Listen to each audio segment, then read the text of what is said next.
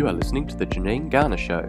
Janine is a leading expert on leadership and driving influence through networking and collaboration, passionate about bringing brilliant people together to achieve remarkable results. Join Janine Garner as she shares insights, interviews, and conversations, and let's together make the remarkable happen.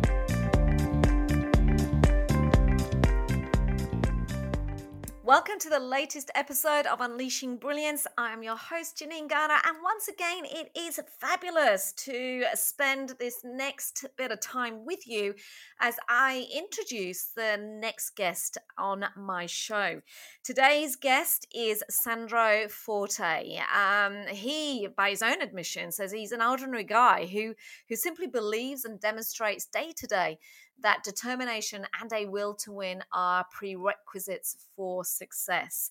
Um, I had the absolute pleasure of meeting Sandro on his podcast when I launched my latest book, Be Brilliant. Um, he invited me to guest on his podcast. Uh, we had an awesome conversation and essentially a classic example of a new connection being made uh, online as a result of COVID.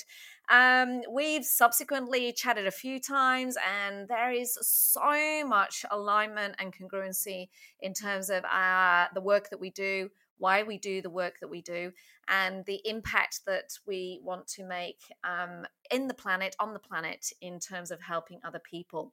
Sandro has four businesses. He has been running a wealth management business for the last 31 years. He's spoken in hundreds of countries to thousands of people around the world. His podcast um, downloads to an incredible number of people. And he also is an author. His book, Dare to Different, has sold over 400,000 copies in more than 80 countries. He's currently writing another book and he also has a couple of charity foundations that he is involved in. He clearly knows the secrets to success, and he absolutely shares them using simple, practical, and transferable ideas to really help others achieve their objective. Uh, we talk on this podcast about making sure we're not part of the discouragement club. We talk about how perspective makes life interesting and bearable. And most of all, the, I love the conversation we had around all of us have a choice to make between discipline and regret.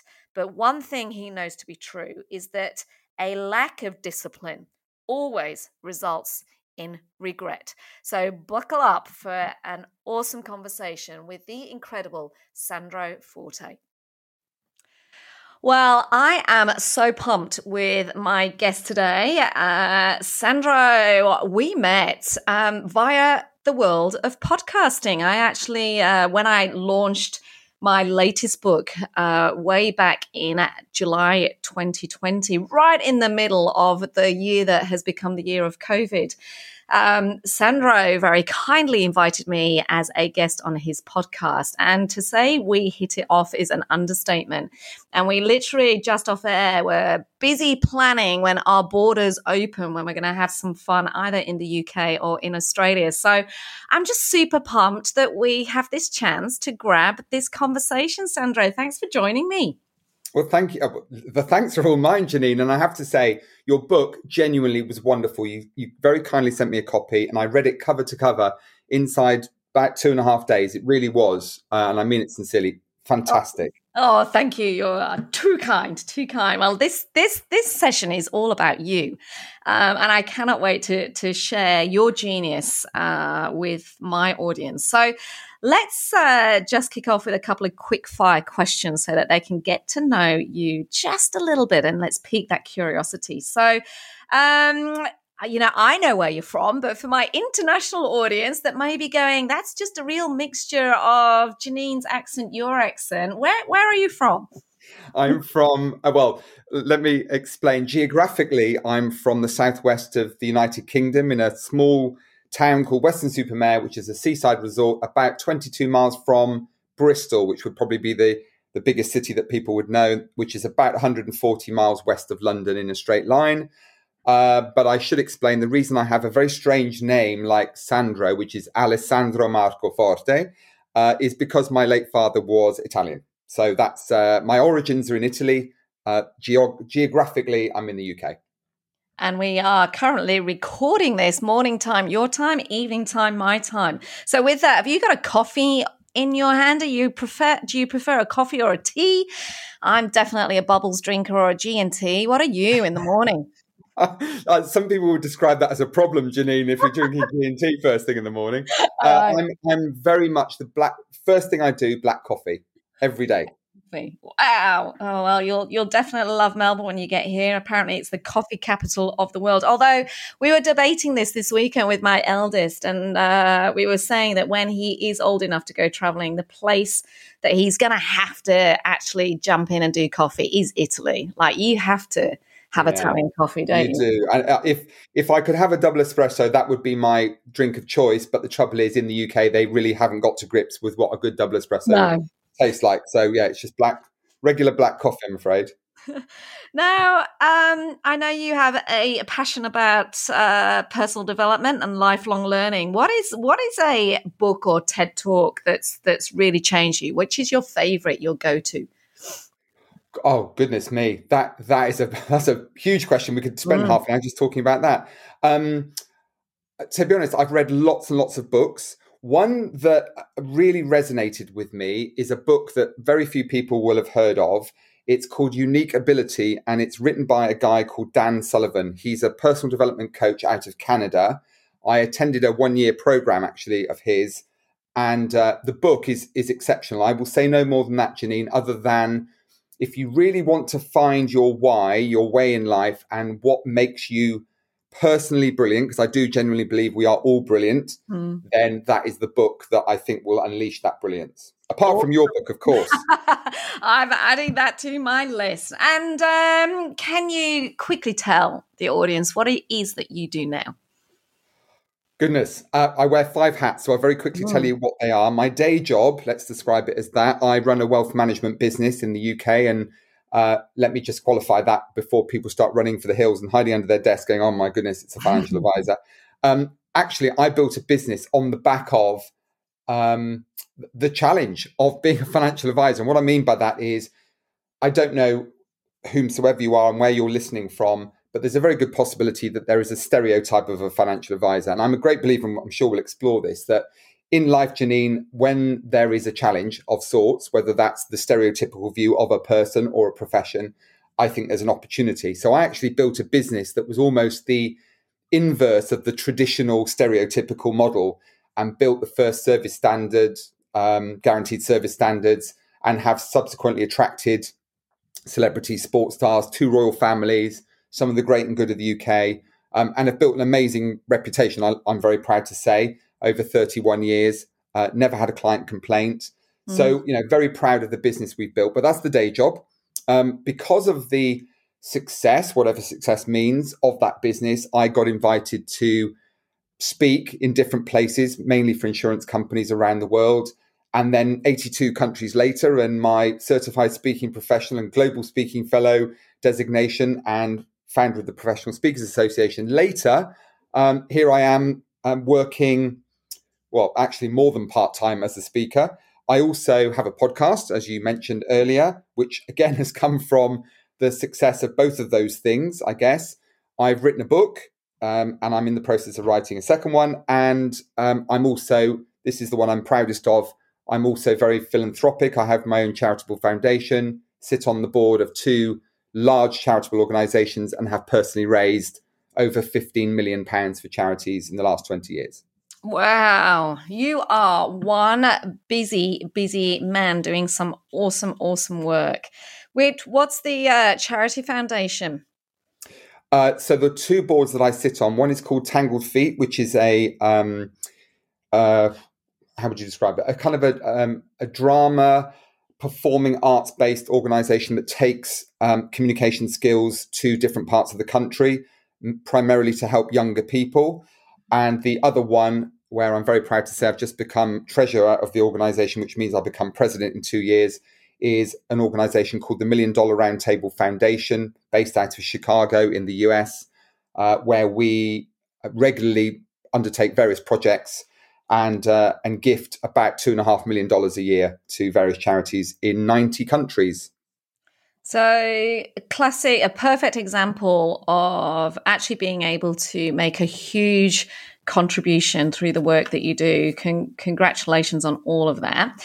Um, now let's let's just let's just take things back a bit. I just want to I want to find out where all this started. Where did this drive, this desire, this this dream come from? If you if you reflect back on uh, the community you grew up in or your childhood, how do you think that shaped the person that you've become? So, uh, well, that's very clear. Actually, I can answer that one quite easily because I know exactly where it all started. My uh, late father, Leo, he was a very successful restaurateur, ran a few businesses. Um, it would be fair to say my mother and my three siblings at the time, we lived in a, you know, in a fairly affluent, had a very, very affluent life. Um, he passed away when I was nine years old. My mum was left a widow of four children. I was the eldest, age nine. She was 29 when my father passed away from, from lung cancer. And at the age of nine, I remember her coming to school. Uh, I was doing a school assembly at the time and there I was on stage. Um, it's kind of funny how um, there's a kind of a circle of life here. Mm. Um, so there I was on stage. I was called into the headmaster's office and told my father had passed away. And at that moment, she said to me, and I remember the words like they were yesterday, Janine. She said, "You're the man of the house now." And in some respects, that was a it was a real blessing to be given that responsibility. At the same time, and we've had this conversation, she and I, many times since it was almost a kind of a curse because what I felt compelled to do, of course, at the time was to take care of my family. So by the age of 13, I was working in my father's restaurant, which had passed um, under the terms of his will to my auntie. So there I was, two hours before school, two hours after school, all my summer holidays working to basically keep the business afloat so that the financial needs of my family could be met. My mother, meanwhile, had become bankrupt uh, because she had no um, part of the business in terms of legacy. She was left with a big house. There was no insurance arrangements in place, no financial planning, uh, which led, of course, to another lesson, which is you know this presupposition that just because somebody is a you know wealthy individual, they have all these plans in place and lots of mm-hmm. people that look after them. Um, it's one of those classic paradigms in life that I think we all have from or suffer from from time to time. So the the teenage years, my teenage years, were very very challenging financially for my mum and and for me and the and my brothers and sisters, uh, and really that that um, that theme, that that desire and commitment to do everything I could for, in this case, my family has continued. And here I am, 52, so you know it's it's gone on for the best part of 43 years, and it's mm. something that I don't think I will ever. Um, I don't think I'll ever see my commitment to the world and to my family any differently. And you only have to look at what I do now, mm. which it's very kind of you to describe it in the way it is. Some would say just nothing more than a low boredom threshold. But you know, the reality is if you look at everything I do, it's all about helping people, you know, from mm. the financial services business to the speaking, to the book writing, to the philanthropic work. It it all comes back to the same place, which is this innate desire to help as many people as I can. And and that happened when I was nine years old with a simple command um, spoken very innocently, innocently by my mum at the time. Uh, and, and here I am, you know, 50, 43 years later, still serving people um, to the best of my ability. It's it's incredible, isn't it? How uh, one simple thing can have such a watershed moment. Well, the simple thing in terms of the message, you know, that line your mum gave you can have such a significant impact in the the course that your life takes.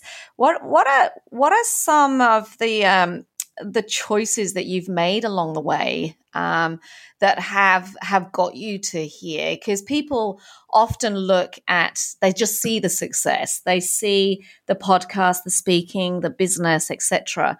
But it doesn't all get there very smoothly all the time for most people. What are some of the choices you've had to make along the way? To to achieve what you've achieved so far? Well, I think first of all you articulate that really well, Janine. You know, the fact is um, we all make choices all of the time, more times a day than we consciously think about, and oftentimes the, the choices that we make are, with the benefit of hindsight, the wrong ones. But I am a great believer, and I, I think the way that I've chosen to deal with life is that I try to be very philosophical. So let me say straight away, I've made loads of bad choices with the Mm. benefit of hindsight. But without those choices, having not made those, and, and a brilliant example of what I'm talking about here is a wonderful film with Gwyneth Paltrow called Sliding Doors. If you've not seen it, you've really got to watch the film because it was beautifully done. Because what happens is, I'm not sure if you're familiar with this, but Mm. basically the film starts, she's running for a, a tube train, an underground train. And in one scene, she misses the train. And then what we see, the, the film pans out and it's what happens after she misses the tube. And then running parallel that, with that, there's another story, exactly the same scene being reenacted, but this time she just about makes the tube.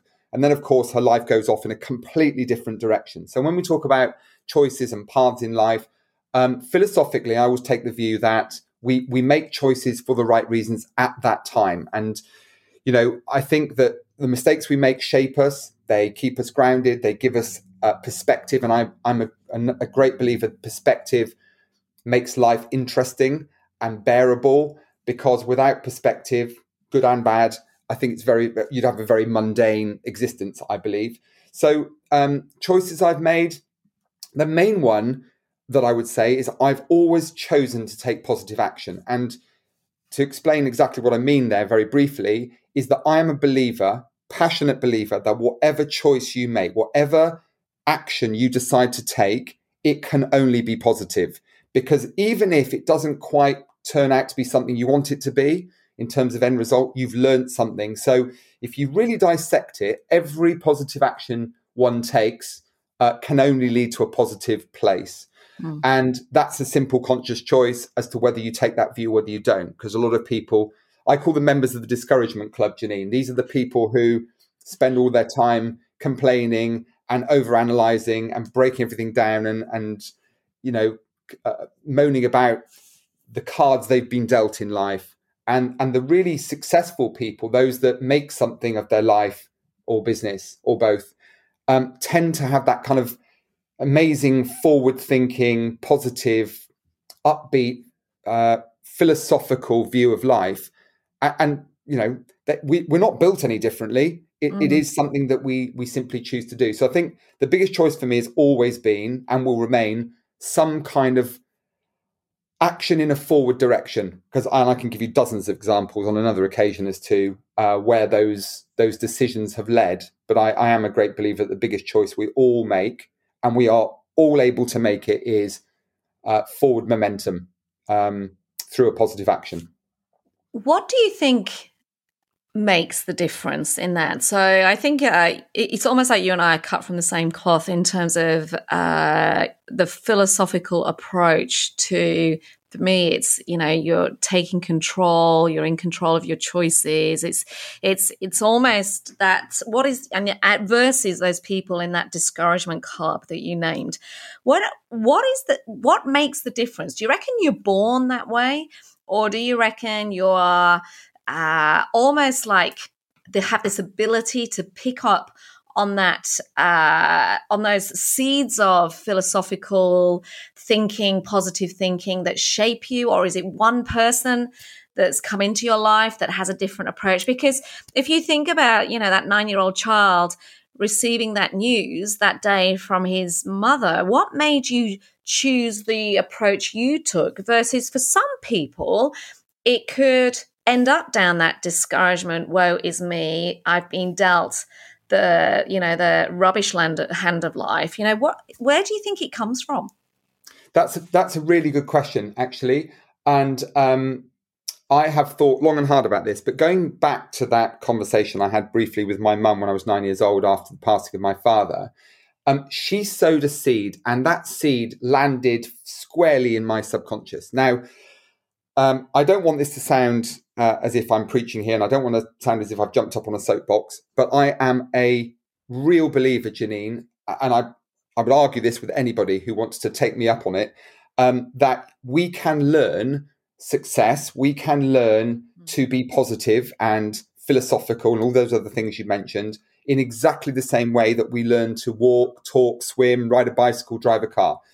Um, and one of the techniques that I've used, um, because I recognized that that early conversation I had with mum was very much a seed that was sown in my subconscious. I, I, you know, as I described earlier, I've been burdened with it in some respects, but I don't say that in a in a negative way because so many good things have come as a result of it.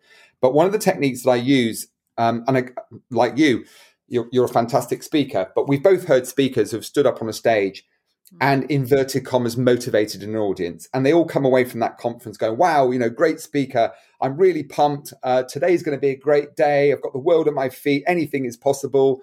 And then the following day, we're kind of back to where we started, and it's one of those mundane days where everything's going wrong again. So, in the short term, consciously, I think it's very difficult to f- to find any kind of sustained motivation. But I think if you can transfer that motivation and that approach, that positive approach to life, to your subconscious, so that it becomes a habit, mm. then to your question, no, I don't think um, we, we are born successful. I think it's much more about nurture, but I think it's about those choices we make. And one choice for me was to train my subconscious to believing that anything was possible. Mm. And uh, one of those techniques, I simply write positive affirmations on cards, on little postcards, and they describe usually two things. One is the goal that I want to achieve, and the other one is the emotion I felt when I achieved it.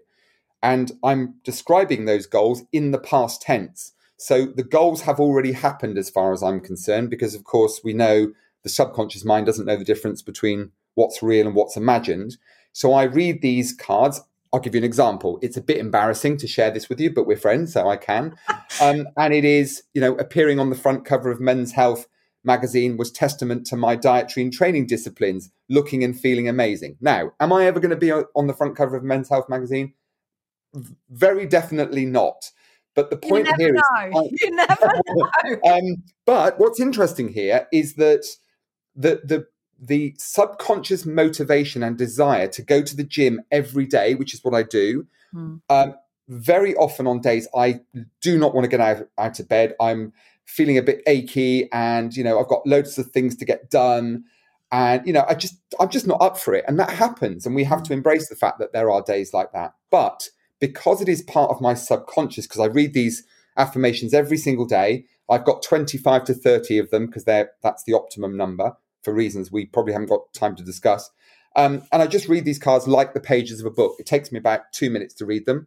And it's a whole range of different things from, you know, the amount of time I spend with my family to, uh, you know, the physical goals I want to achieve to business objectives, uh, philanthropic goals, etc., etc. And these things change all the time, of course. Um, so what I think I've got is this subconscious uh, driver that I'm never consciously aware of that lead me closer to the things I want to achieve that most of us would describe as goals. And some of them are very realistic, very short term, very easy to achieve. Some of them are very unrealistic and may never happen.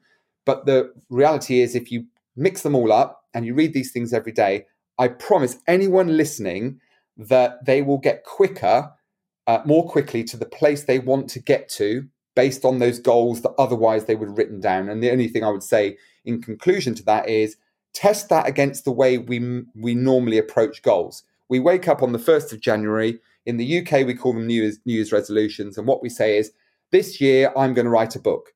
And by the 31st of December, when that goal hasn't happened, the little voice on our shoulder, which is brilliant at giving us loads of reasons why we didn't do it, simply says, Don't worry, Janine, there's always next year. Mm-hmm. And so what we do is we kick the can down the road, and then one of two things happens in the future. We either stumble across the goals or achieve them by default, or we look back in the main with regret. And I've always been a believer that there are two things in life that are painful discipline is one, regret is the other.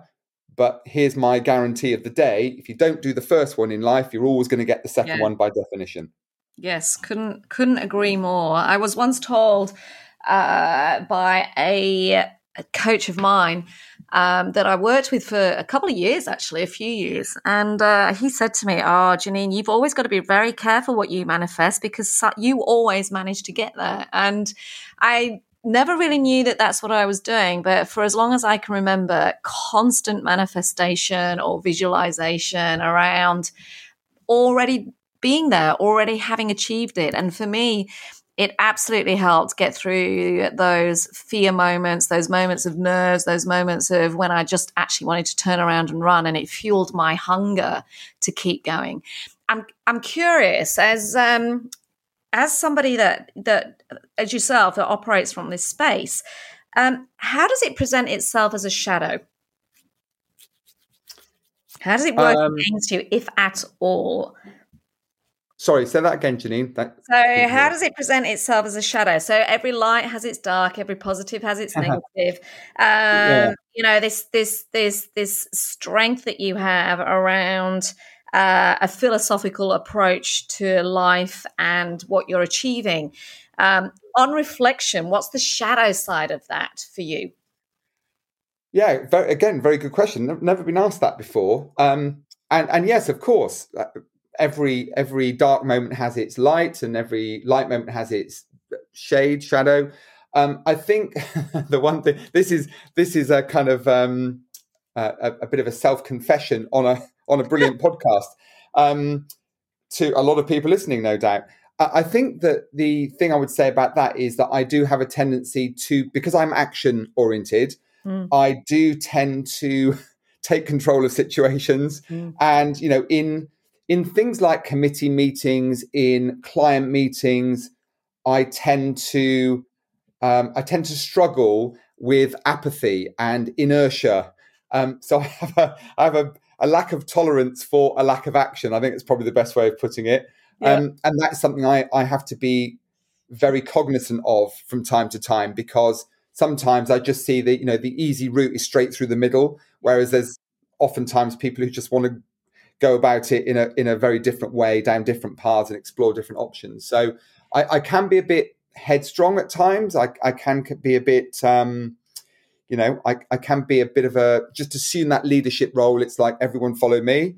Mm. So um, yeah, that would probably be the the byproduct, I guess, um, the unintended consequence. Let's call it that of this this desire to uh, take positive action all of the time if I can. I love that unintended consequence. For me, uh, I've learnt that I have become very intolerant of excuses. I'm not very good if people uh, for a significant amount of time keep making excuses. So they learn, they learn, they learn, but they don't do anything. And I'm I'm very like you, action oriented. So when people don't and they whinge, I get very intolerant. And the other thing for me is um, it's almost taking people with me. I've I've I've I've had to move on from quite a few people throughout my life who to who almost hold me back. Um, so it can be quite a lonely journey sometimes. Mm. I think we were separated at birth, Janine, by the sounds of. I know. God, God help us when we meet in the UK or uh, or in Australia. I think we'll be talking for hours. Yeah, yeah. Hey, why? Um, I just I just want to pick up because I'm sure my listeners are also wanting me to ask this question. Why the limit of 25 to 30? Uh, simply because if you have say 100 it, it just takes a long time and the important thing about this technique is that you must repeat the process every day. We, we, we all know about how habits are formed. So you've, you've absolutely got to do it every day. Um, I normally have the cards next to my bed, so it's the last thing I do before I go to sleep. Um, if you have too few, then there's too much of a conscious focus on those goals, and we want this to become a, a subconscious thing. Yeah. Once you get up to sort of 50 plus, you're spending 10 minutes every day. It's much harder to sustain um, that uh, discipline every single day. Now, it doesn't mean to say you can't have 30 to 40, but what we find is the optimum number is between 25 to 30. Uh, very easy to manage, very quick to do, less likely that a day is missed.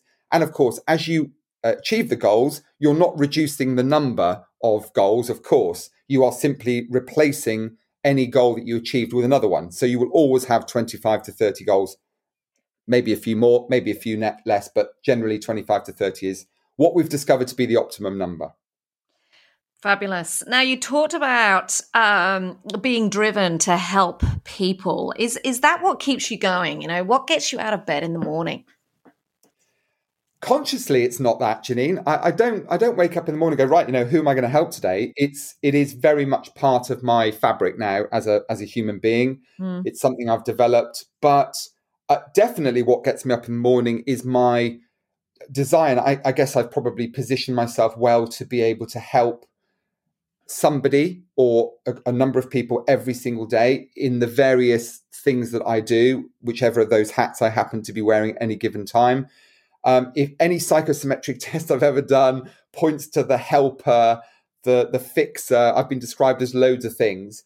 Um, mm. So both on a conscious and subconscious level, I think it's just a desire to, and, and I'll, I will go so far as to say change the world. But when I say that, I I don't mean in a you know a dramatic way. I mean you know you can change the world. We can all change the world one step at a time. Whatever one of us listening to this podcast does today will do something to change the lives of a person, a community, a country.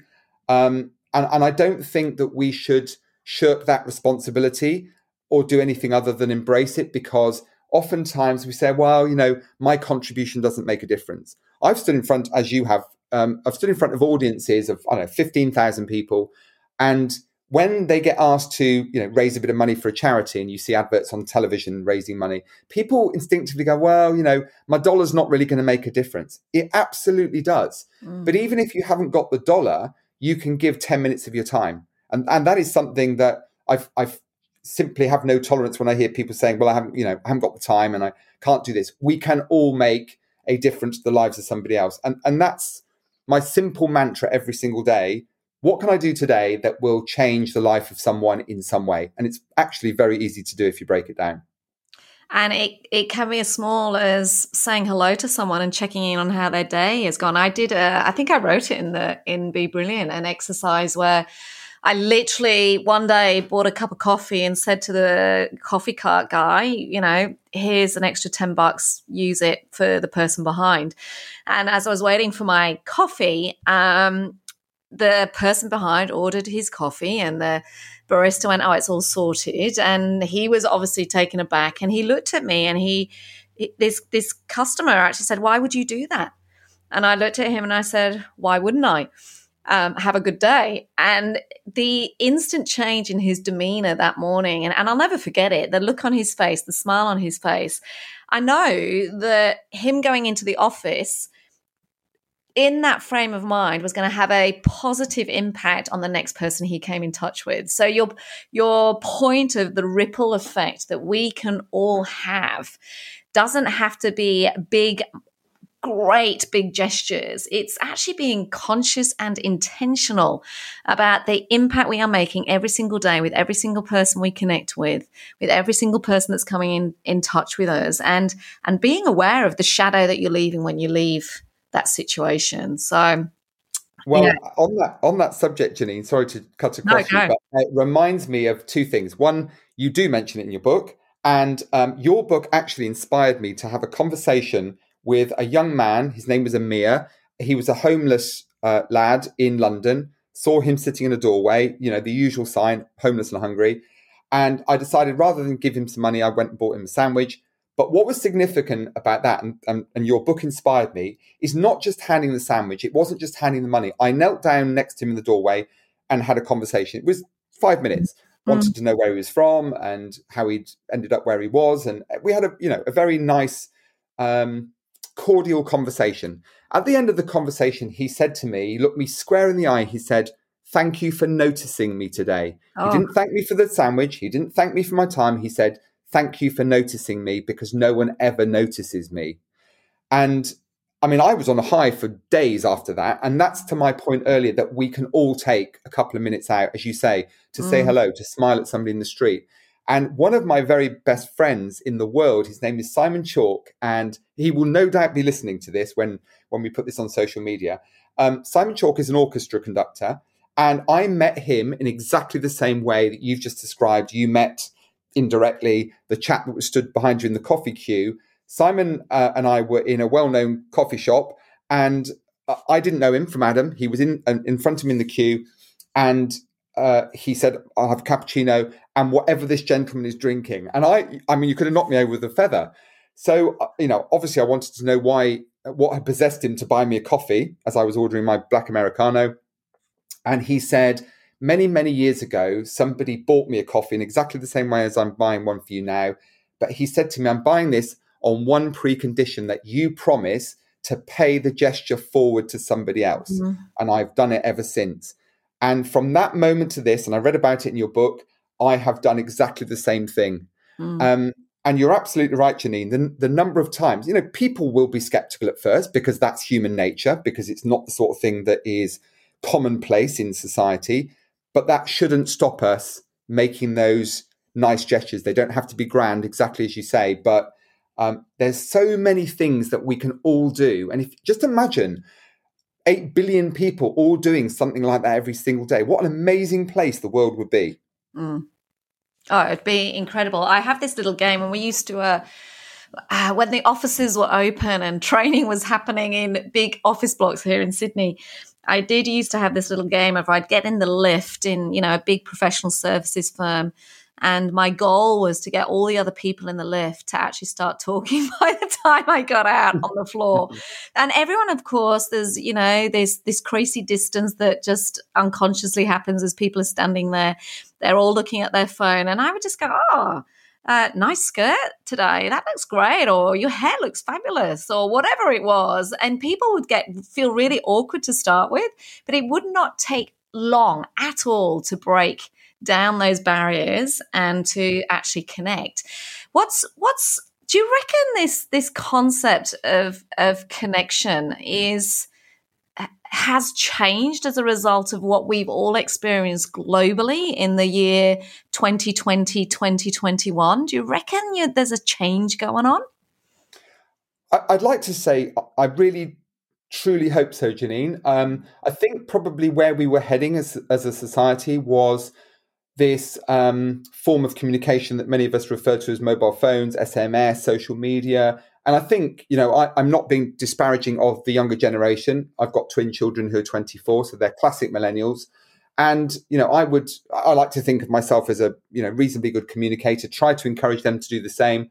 But, you know, inevitably, when you've got all these gadgets and mm. uh, easy fixes when it comes to communication, I think a lot of us have lost the art of basic communication.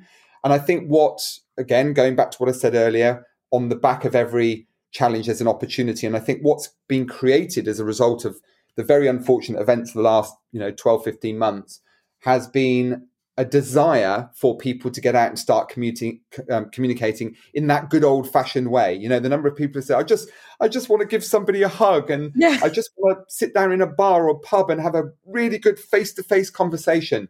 And goodness, I mean, of all the people out there, I, I welcome it and embrace that because I think it's what we all need. And I think we've all learned that at, a very basic level, human beings are socially interactive creatures, and we need um, we, we need the the that that connection with people on something other than an electronic level. So, mm. I, and I really hope you know we we talked off air, didn't we, about um, some of the opportunities that have come as a result of these mm. challenges and I, you know, I had a, I had a, um, an epiphany, uh, that kind of crossroads moment about a year ago, and learned a completely new way of working that was forced upon me.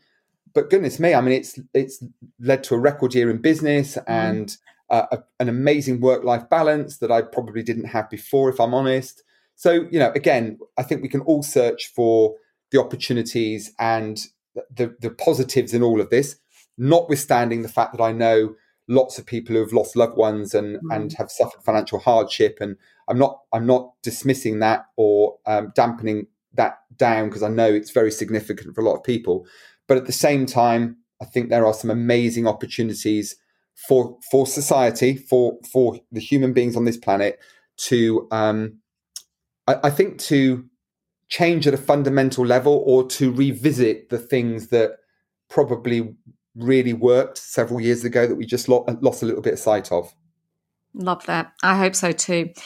Here's, I'm, I'm just wondering what you would rant about, Sandro. Um, you and I both work in a similar fields. You know, we hear lots of words of wisdom. We read lots of words of wisdom. We were, you mentioned earlier that, you know, that motivational content that's out there. What's, what is the one piece of advice that you've heard that you would tell people to ignore?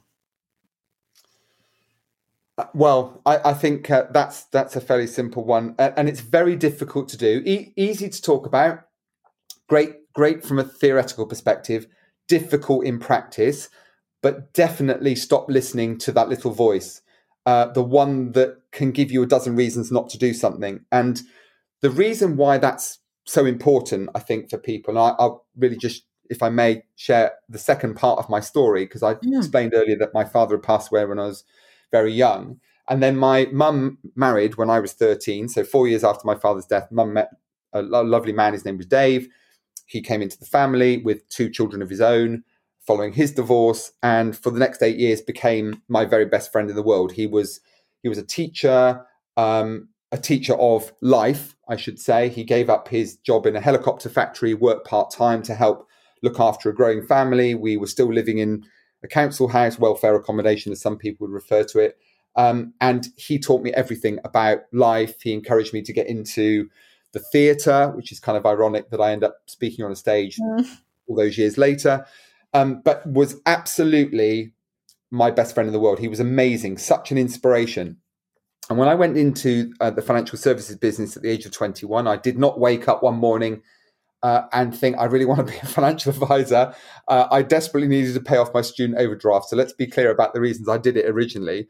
Um, but one of the things I ended up doing, Janine, was having that conversation numerous times every day about. I, I knew at one level that I absolutely had to have a conversation with Dave. He was the breadwinner in the family. I'd seen what had happened financially to my mum when my father passed away all those years before. And I did what so many of us do, which is I made a commitment on one level and I failed to execute on another.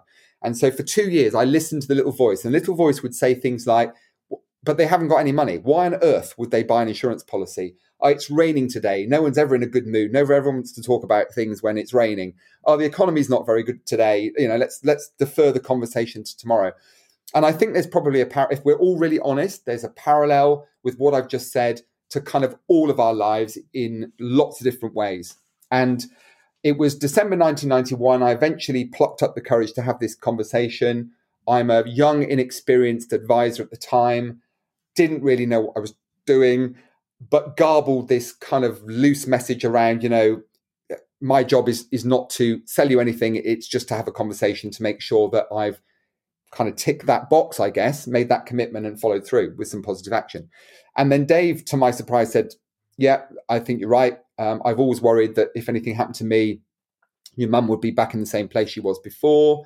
He became my very, very first client. I'd spent two years choosing to play golf over doing the right thing by my clients, making all kinds of excuses.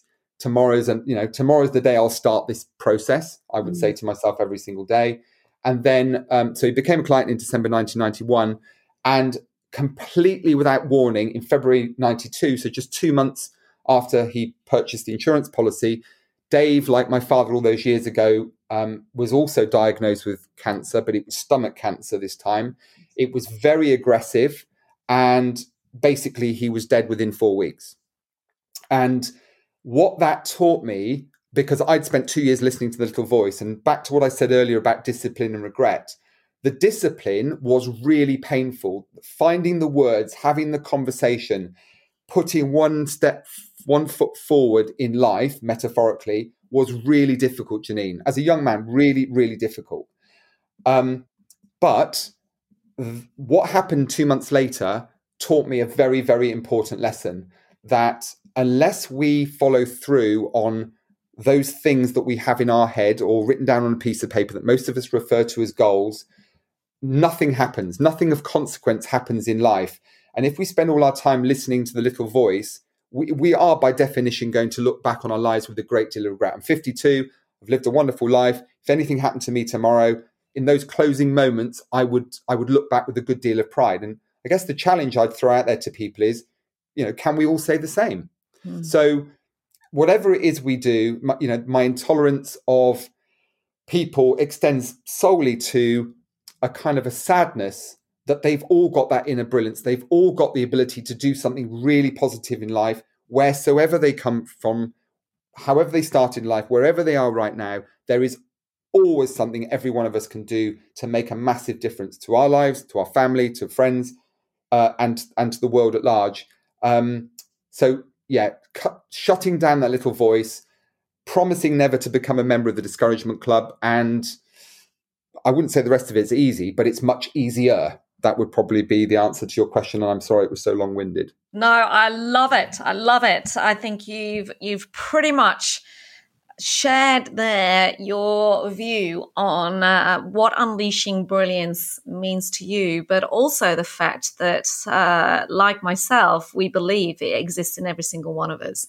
And it takes, I love that idea that it takes the discipline to actually believe it yourself and to take the right action to avoid what is inevitable if you don't, which is is the regrets, the coulda, shoulda, woulda. I've got one final question for you. If I were able to bring Leo and Dave onto this podcast, what would you say to them? Wow, that's um, that's that's a brilliant question. Um, I would say to them, I hope you're proud. That's what I would say, because um, I think the answer to that question would come from um, what I've done in their honor. And when I say that, you know, helping my family in honor of my father, um, having that difficult conversation with Dave in honor of my mother and the rest of my family. And, and I think we all need to look at ourselves in the mirror every day, Janine, and say, you know, before we retire for the night, just look yourself in the mirror and for a few seconds ask yourself a very simple question. You know, have I done enough today? Have I given it my best shot? Um, because if you can say with all sincerity, I have, you've had an amazing day. And and by definition, you are brilliant. Because so few people retire for the night able to say that. Most people live a life of significant unfulfillment. And I always vowed that that would never happen to me. So I think to Dave and to Leo, God rest their souls, uh, you know, I hope they're proud of what I've achieved. I, I, I the surface. I'm not suggesting for one minute I'm anything other than bang average as an individual, but I hope that through the positive actions I've taken, um, I've I've honoured them. That would that would be the the thing I would say to, to that one, and I hope they're looking down and and uh, and they would agree with what I've just said. Sandro, I think that is the perfect place to end this conversation. Thank you so much for letting me uh, dig around in the, your mind and allow you to share, allow me to share your thinking uh, with my audiences. As always, it's such an inspiring conversation. You've certainly given me a awesome amount of food for thought as I finish off my day. And I will absolutely ask myself that question Have I given it my best shot today? Thank you so much, Sandro. And I cannot wait to mm-hmm. raise a glass with you one day in the future. Absolutely. And I'm desperate to get down to Melbourne. It's actually my favorite Australian city. And I happen to know a couple of good coffee shops. So we will probably have to move from coffee to G and T, but either yeah, way around, we will definitely get together in Melbourne ASAP. Janine. We will absolutely do it. You take care, Sandro. Thank you so much. And to you. We hope you enjoyed listening to the Janine Garner Show. To follow her blog, purchase her books, or find out more, visit her website, janinegarner.com.au. Brilliant people, extraordinary results.